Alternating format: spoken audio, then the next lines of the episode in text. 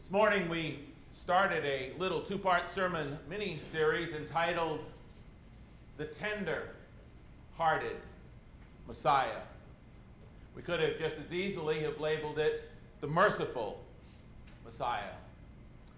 Jesus taught his disciples that they must have and possess and exhibit the same kind of mercy as he did. And we see here in Luke chapter 10 a, story that we commonly refer to as the parable or the story or the account of the Good Samaritan. Beginning in verse 30 of Luke 10, it says, Jesus answered and said, A certain man went down from Jerusalem to Jericho and fell among thieves who stripped him of his clothing, wounded him, and departed, leaving him half dead. Now, by chance, a certain priest came down that road. When he saw him, he passed by on the other side. Likewise, a Levite, when he arrived at the place, came and looked and passed by on the other side. But a certain Samaritan, as he journeyed, came where he was, and when he saw him, he had compassion. So he went to him and bandaged his wounds, pouring on oil and wine, and he set him on his own animal, brought him to an inn, and took care of him. And on the next day, when he departed, he took out two denarii, gave them to the innkeeper, and said to him, Take care of him.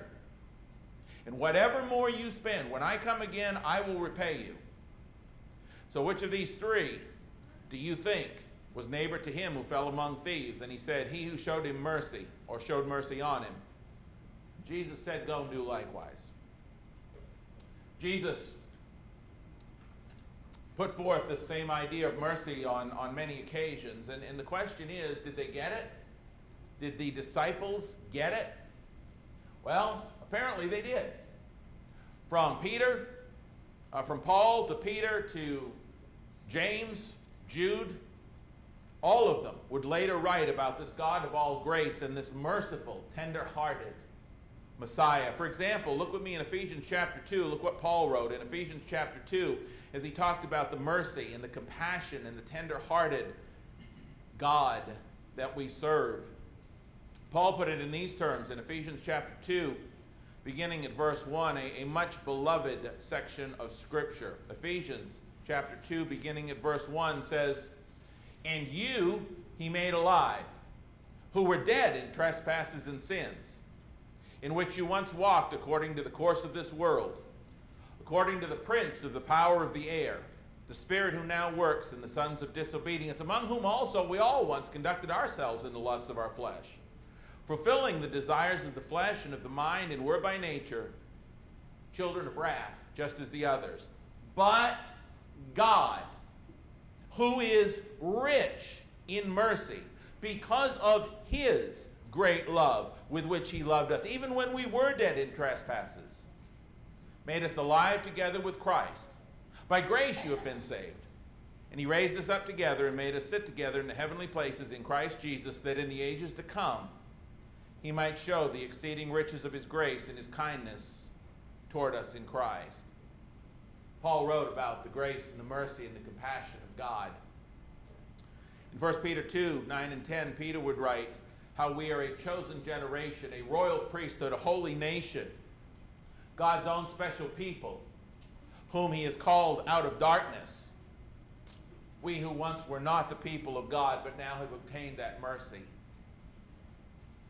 Even the two half brothers of Jesus, even James and, and Jude, who originally rejected the tender hearted Messiah in his message, they also later on echoed by divine inspiration the same message. James saying in James 3 and verse 17, the wisdom that is from above. In other words, the wisdom that comes from God, the kind of wisdom God has for us, is first pure then peaceable, then gentle, willing to yield, full of mercy and good fruits, without partiality and without hypocrisy.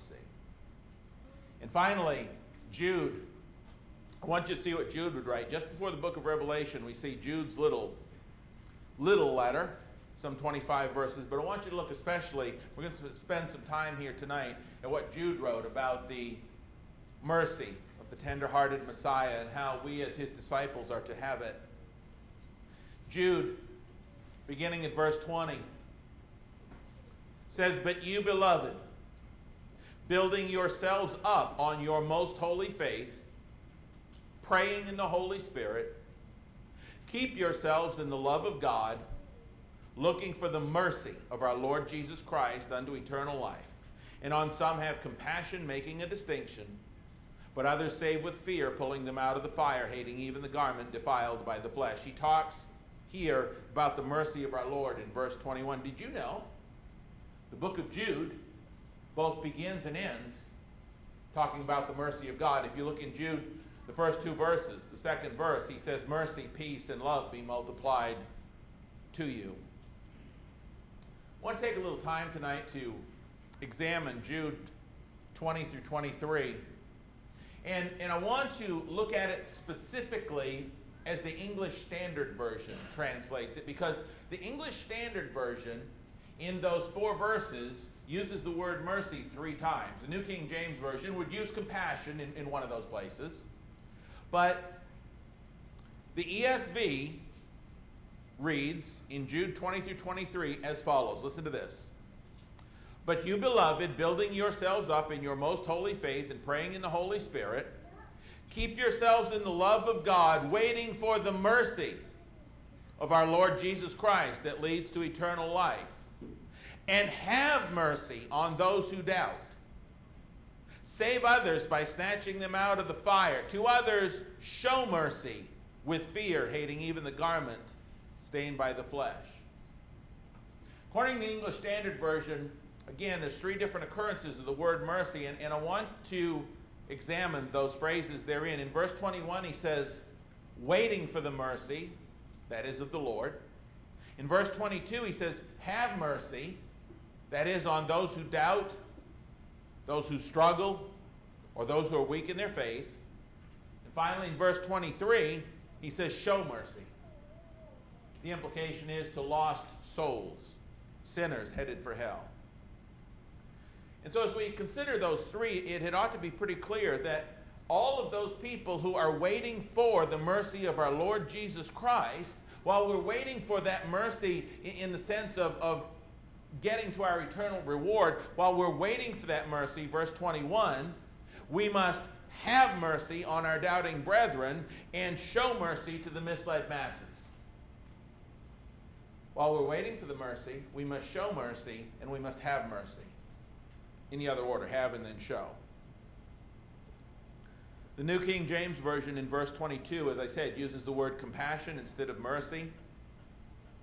The word that's used there, uh, or, or not the word that's used there, the word compassion means a sympathetic consciousness of another's distress together with the desire to alleviate it. That's compassion. Say it again. A sympathetic consciousness of another's distress together with a desire to alleviate it. You see, that is, that is not just a recognition of their plight, but it is a helping mission with their plight. Isn't that what Jesus did? Jesus recognized our lost estate. He knew, just as we read in Ephesians 2 1 through 7, he knew we were lost. He knew we were children of wrath. And so what did he do? He did something. But God, being rich in mercy, sent his son. That's what the merciful Messiah is all about. That's what mercy entails. James would put it this way in James 2 14 through 17 when he says, What does it profit my brethren? If someone says he has faith but does not have works, can that faith can faith save him? If a brother or sister is naked and destitute of daily food, and one of you says to them, Depart in peace, be warmed and filled, but you don't give them the things which are needed for the body, what does it profit?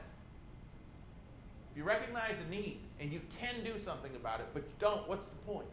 That's not love. That's not mercy. That's not what God did for us. Jude indicates that we are to have this same faith driven and Christ like mercy and compassion on both struggling saints and lost sinners alike. Just as Jesus himself told us in the Sermon on the Mount in Matthew 5 46 and 7, when he said, If you love those who love you, what reward have you? Don't even the tax collectors do that? And if you greet your brethren only, what do you do more than others? Don't even tax collectors do that? But let's be honest. That kind of mercy and compassion does not typically come naturally. That kind of, we live in a world where it's all about self promotion, and, and you know, the world revolves around us, or you, or me, or them, or whoever. Everybody sees the world as kind of revolving around themselves, and, and, and we take kind of this, this pride in, you know, even commercials. You deserve a break today, you know, because you're just that good. And I'm thinking to myself every time I hear one of those commercials that says, You deserve this. How do you know? I might be a rotten guy. I might not deserve exactly what you're selling me, you know? So, this kind of compassion and mercy doesn't come naturally. It's something that, that needs to be developed. How do we develop it? I'll tell you how we develop it the secret. The secret to developing a Christ like mercy, the secret to being tender hearted people following in the footsteps of the tender hearted Messiah is seen right here in Jude verses 20, 21, 22, and 23. Let's take a look. Verse 20. You, beloved, building yourselves. It is a process. It, it takes effort. It takes work. We must build it. We must build ourselves up in this compassion and mercy giving um, ability. Build it, he says. Build yourselves up. Well, okay, we're to build ourselves, but notice something else he says. He says, build yourself. Why do we spend so much time worrying about everybody else in church? Why do we do that? Maybe it makes us feel better when we compare ourselves to somebody else, but we're only to compare ourselves to Christ because that keeps us humble, right? Build, it's an effort, build yourself. The focus is on yourself.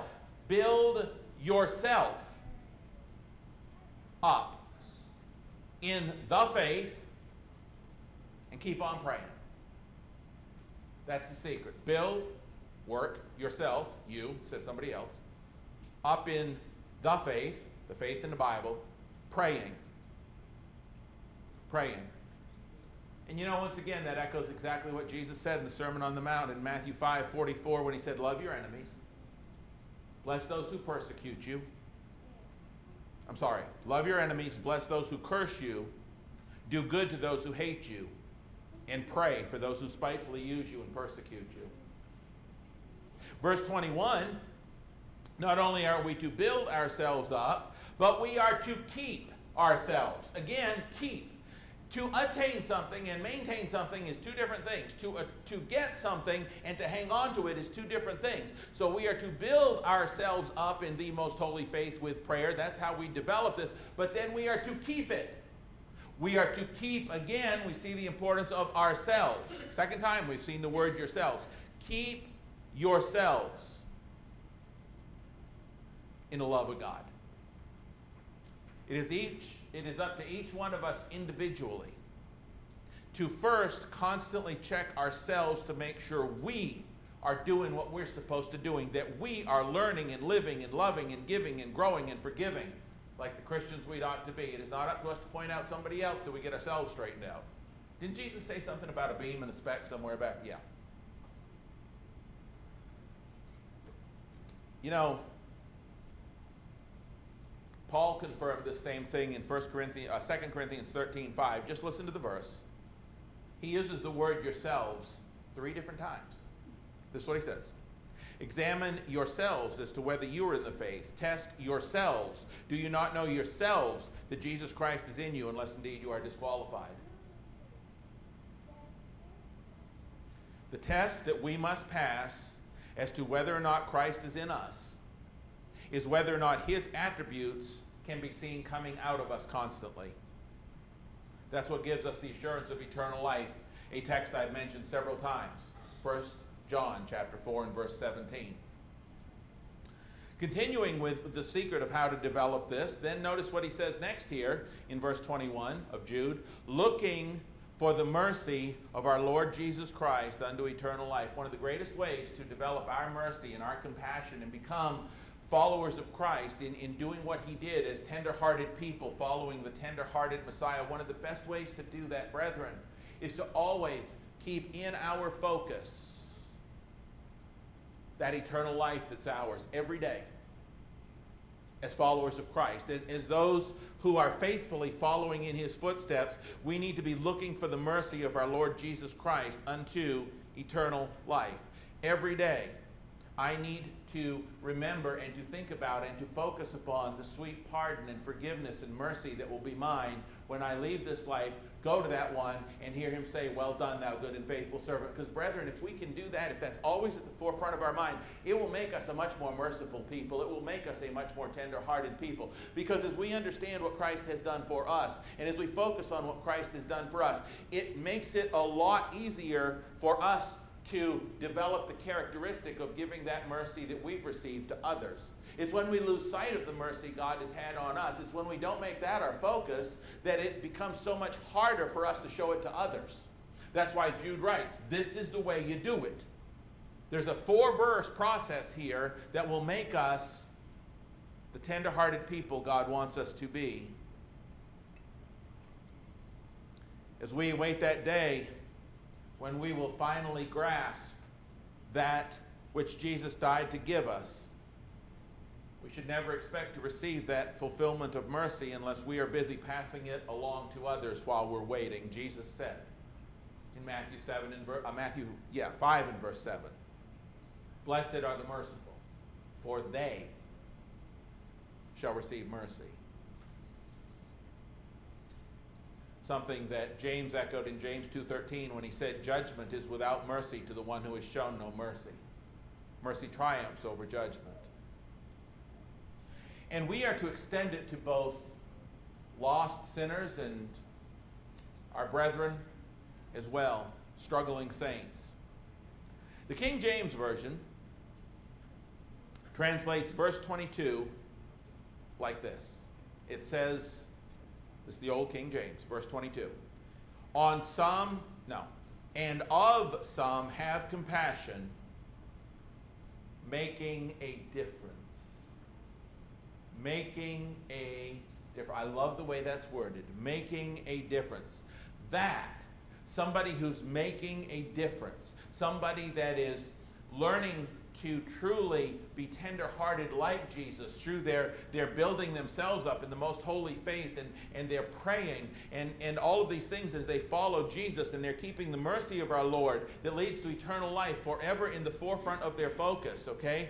Those people will make a difference. That is a life lived in the glow and reflection of the tender hearted, merciful Messiah.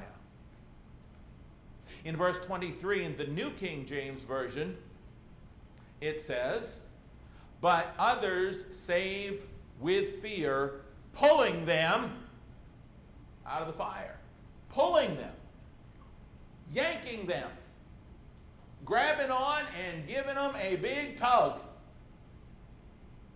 I'm reminded of a recent incident. We were over to Katie and JR's and we were down by the creek and we were fishing, and the girls decided they were while we were fishing there, JR and I with Hannah, they decided that they were just going to go do a little looking around. And so there's some kind of, coming up out of the, the creek there, there's, there's some banks.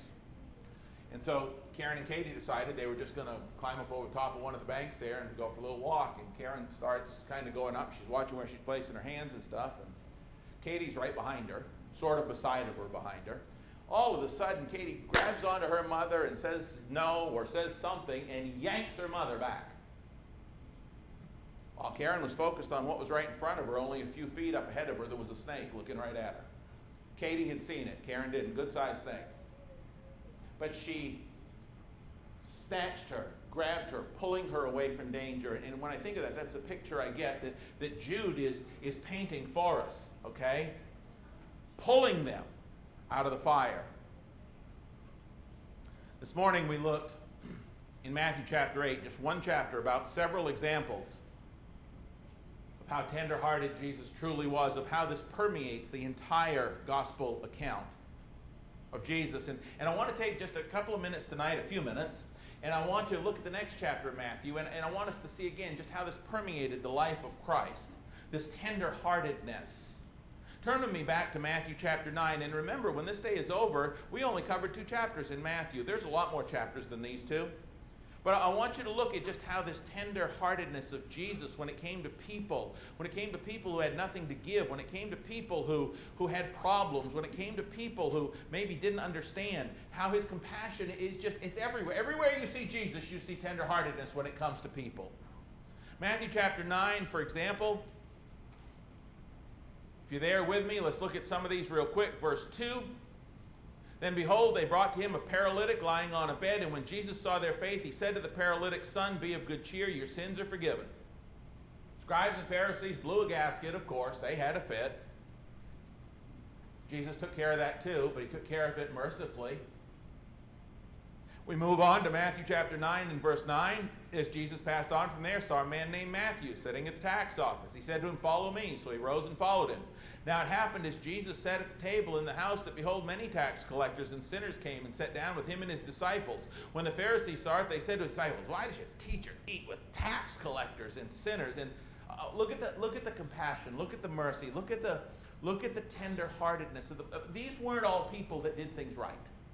These weren't all people that had a good reputation. They were tax. How do we think of IRS agents today, right? No IRS agents in the house, right? I mean, we don't exactly. Well, I'm tell you what. These Jews looked at tax collectors a whole lot worse. Tax collectors were traitors. These were Jews that worked for the Roman government, taking money from their own people. But Jesus was tender hearted even to them. When he heard that, he said to them, verse 12, Those who are well have no need of a physician, but those who are sick, go and learn what this means. Go, go and, Jesus said, You go and understand what I'm talking about. I desire mercy. I want you to show mercy, not sacrifice. For I did not come to call the righteous, but sinners to repentance. Even in his answer to those who are questioning, you know, they're, question, they're giving him a bad rap, okay? They're giving him a bad reputation. Why does he eat with these people? What is wrong with him to stay with that group? Are you kidding me? Jesus said, I mean, Jesus could have nuked him right there, right? But he doesn't. What does he say? He used it as a teaching moment, like with a centurion we talked about this morning. He said, You need to go and learn and understand. Even to those who were damaging his reputation. Jesus was tender-hearted. We move on to Matthew 9, verses 18 through 22. While he spoke these things to them, behold, the ruler came and worshipped him, saying, My daughter has just died, but come and lay your hands on her, and she'll live. And Jesus arose and followed him, and so did his disciples. Suddenly, a woman who had a flow of blood for 12 years came from behind and touched the hem of his garment, for she said to herself, If only I may touch his garment, I'll be made well. But Jesus turned around, and when he saw her, he said, Be of good cheer, daughter. Your faith has made you well. And the woman was made well that hour. Jesus could have had a lot of different reactions, or we as humans could. Jesus is on his way to do a good work, somebody interferes with him. Jesus is on his way to do one thing, and, and this person is, is pulling on him from over here. And Jesus could have said a lot of things to her. But what did he say? Be of good cheer. Tender. He was tender with that woman. Your faith has made you well. I want you to just let this resonate through your head. I'm not going to read the rest of it. From this point on, in just this one chapter alone, Jesus goes on to raise the dead and to heal the blind, the demon possessed, and the afflicted, all in this one chapter, a chapter that ends with the tender hearted Messiah doing what he does best. Now is extending mercy and compassion to those who needed it, no matter who they were. Look in verses 35 through 37 as the chapter closes. And Jesus went about all the cities and villages, teaching in their synagogues, preaching the gospel of the kingdom, and healing every sickness and every disease among the people. Everyone. It didn't matter if they agreed with him or they didn't. Didn't matter if they understood him or not. We had this discussion this morning. Healed them all. When he saw the multitudes, he was moved with compassion for them because they were weary and scattered like sheep having no shepherd. Listen, these weren't all the cream of the crop, greatest folks on the face of the planet. He didn't have compassion on them because they were such great folks. He had compassion on them because they had such great need.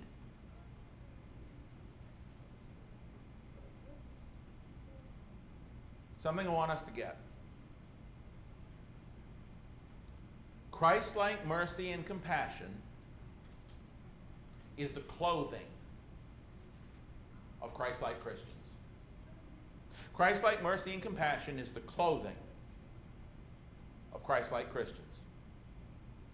Sinners clothe themselves with Christ when they come to Christ and they put him on in baptism by faith and become sons of God. Galatians 3 26 and 7.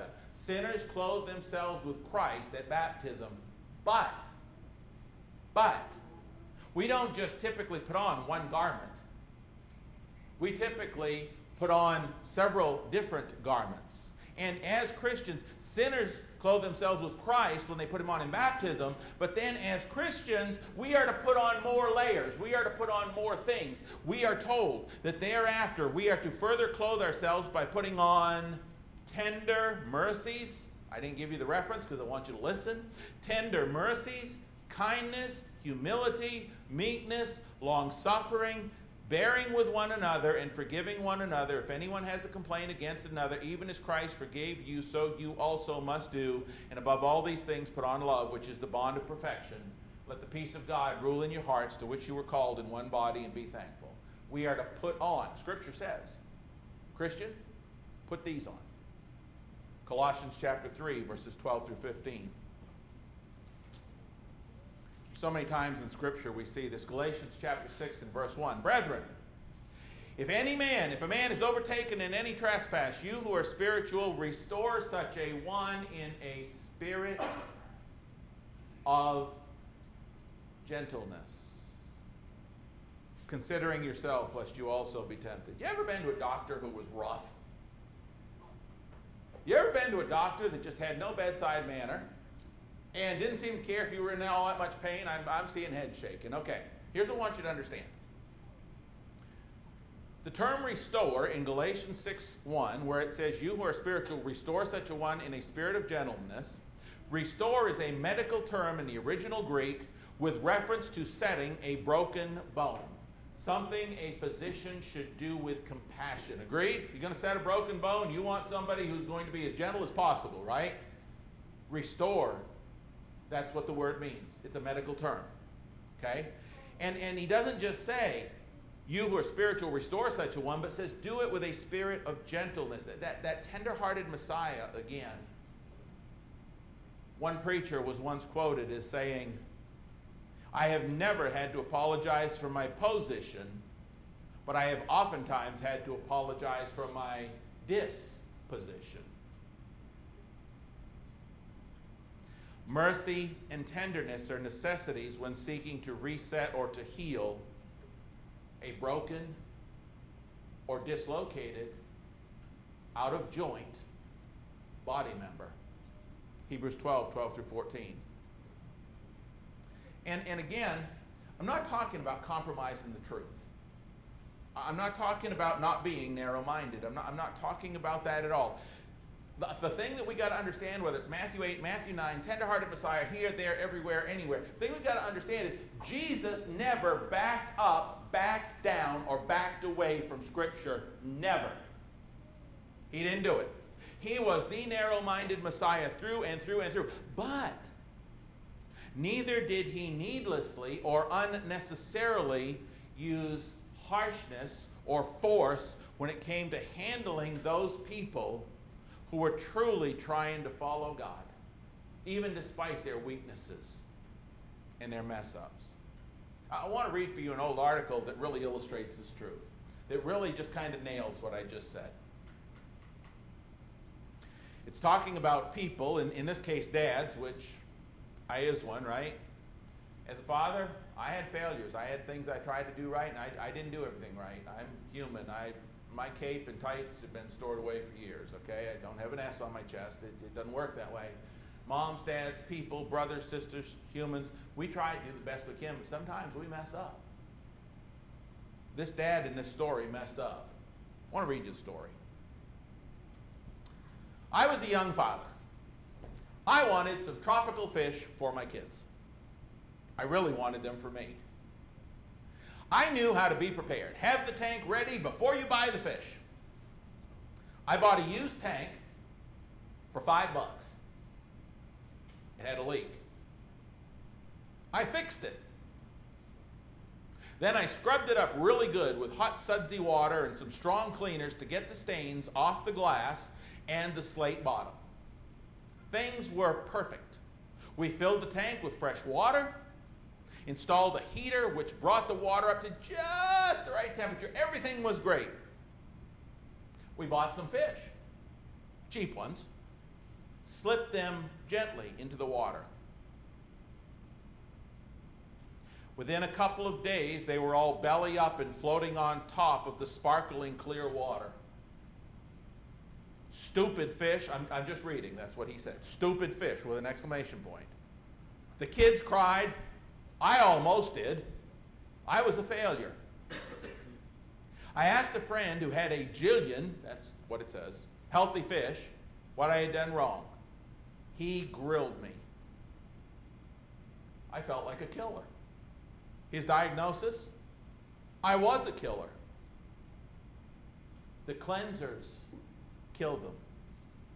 In my attempt to clean things up, I had destroyed the ones I was trying to preserve and nourish.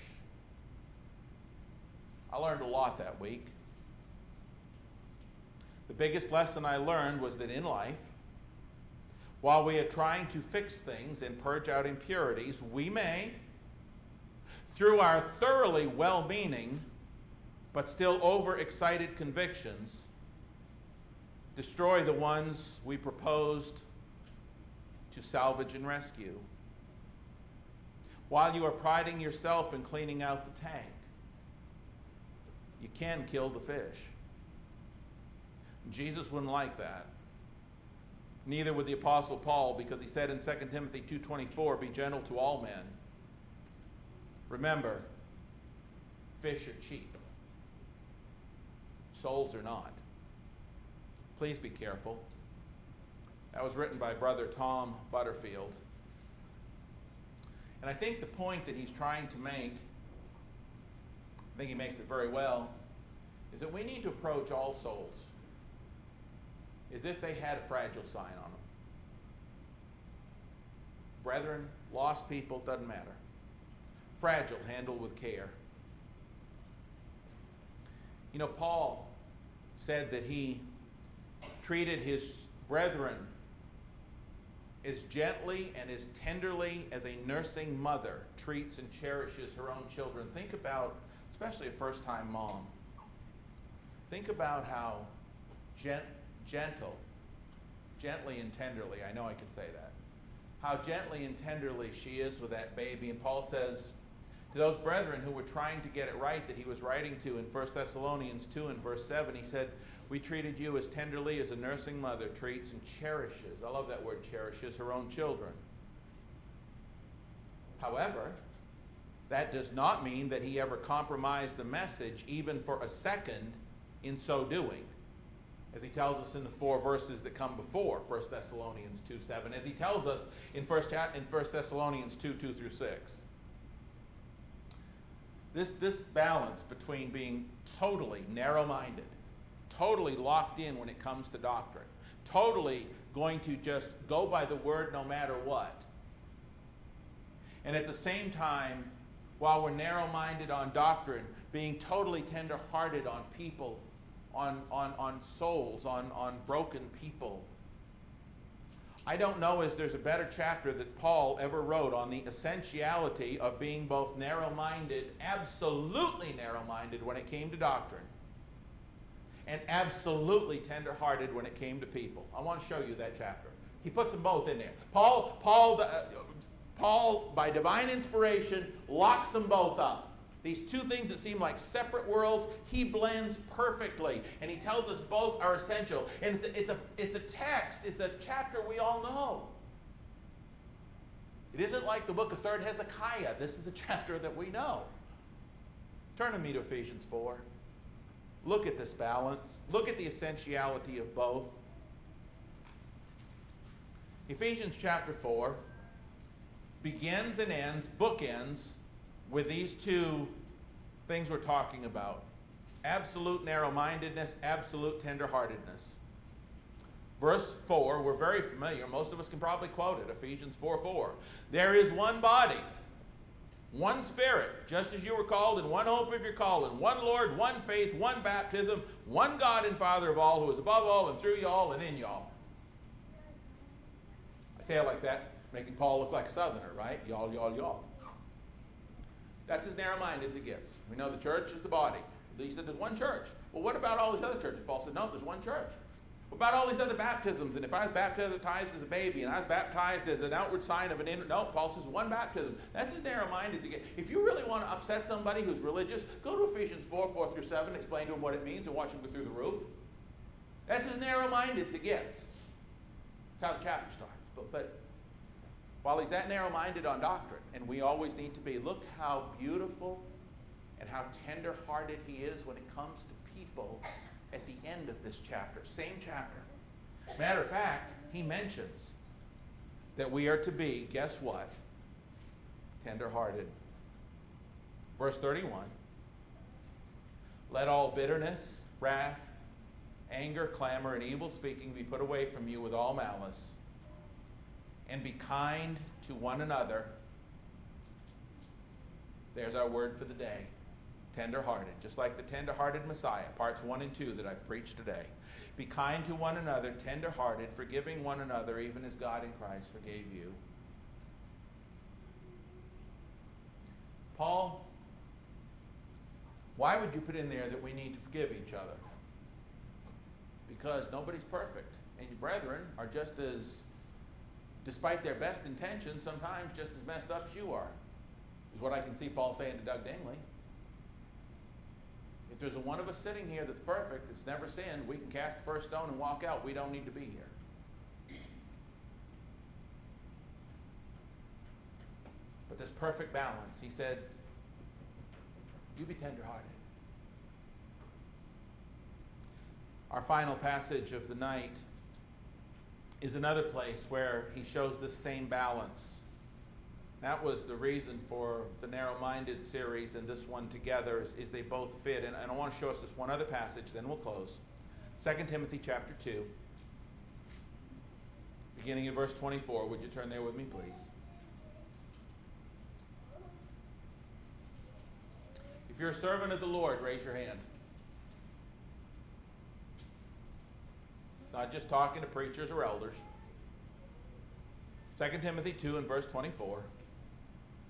And a servant of the Lord must not quarrel, but be gentle to all, able to teach, patient. In humility, stop right there.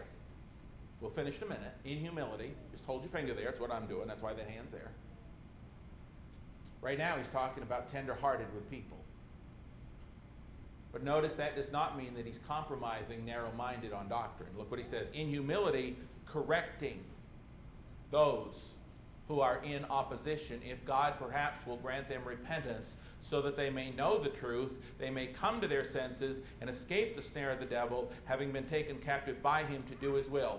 Here's another beautiful example of the balance. There it is. In other words, we don't have to be mean to be sound. We don't have to be rough to be right. Jesus Christ was totally narrow minded and completely tender hearted, and we are to be the most narrow minded and tender hearted people on the planet. Such compassion and narrow mindedness proves that Christ is in us as it flows from us. And the reason it flows from us is because of what he's done for us. And remembering that is what empowered the Apostle Paul. Remember what Paul said? He said, I'm the worst of sinners. And understanding that and what God has given to us through his tender mercies as well as his one faith doctrine, remembering that is what will help us to pass it to others. So the invitation tonight how narrow minded are you? Are you as strong in the word as you want to be? How tender hearted are you? Are you as compassionate as you would like to be? I'm neither. I want to be more narrow minded, and I want to be more tender hearted. And I will tell you right now, I'm not going to come down front after the lesson's over because I'm already going to be here, but I'll tell you, I could use your prayers on both of those. Have you got the blend right between the two, the balance where Christ wants it to be? If not, we will pray for everybody that needs that tonight. Or maybe you're somebody who's never begun your walk with Christ. You haven't got it balanced between the two because you haven't started your journey as a child of God. You can become a child of God tonight and clothe yourself with Christ, Galatians 3 26 and 7, just like we talked about.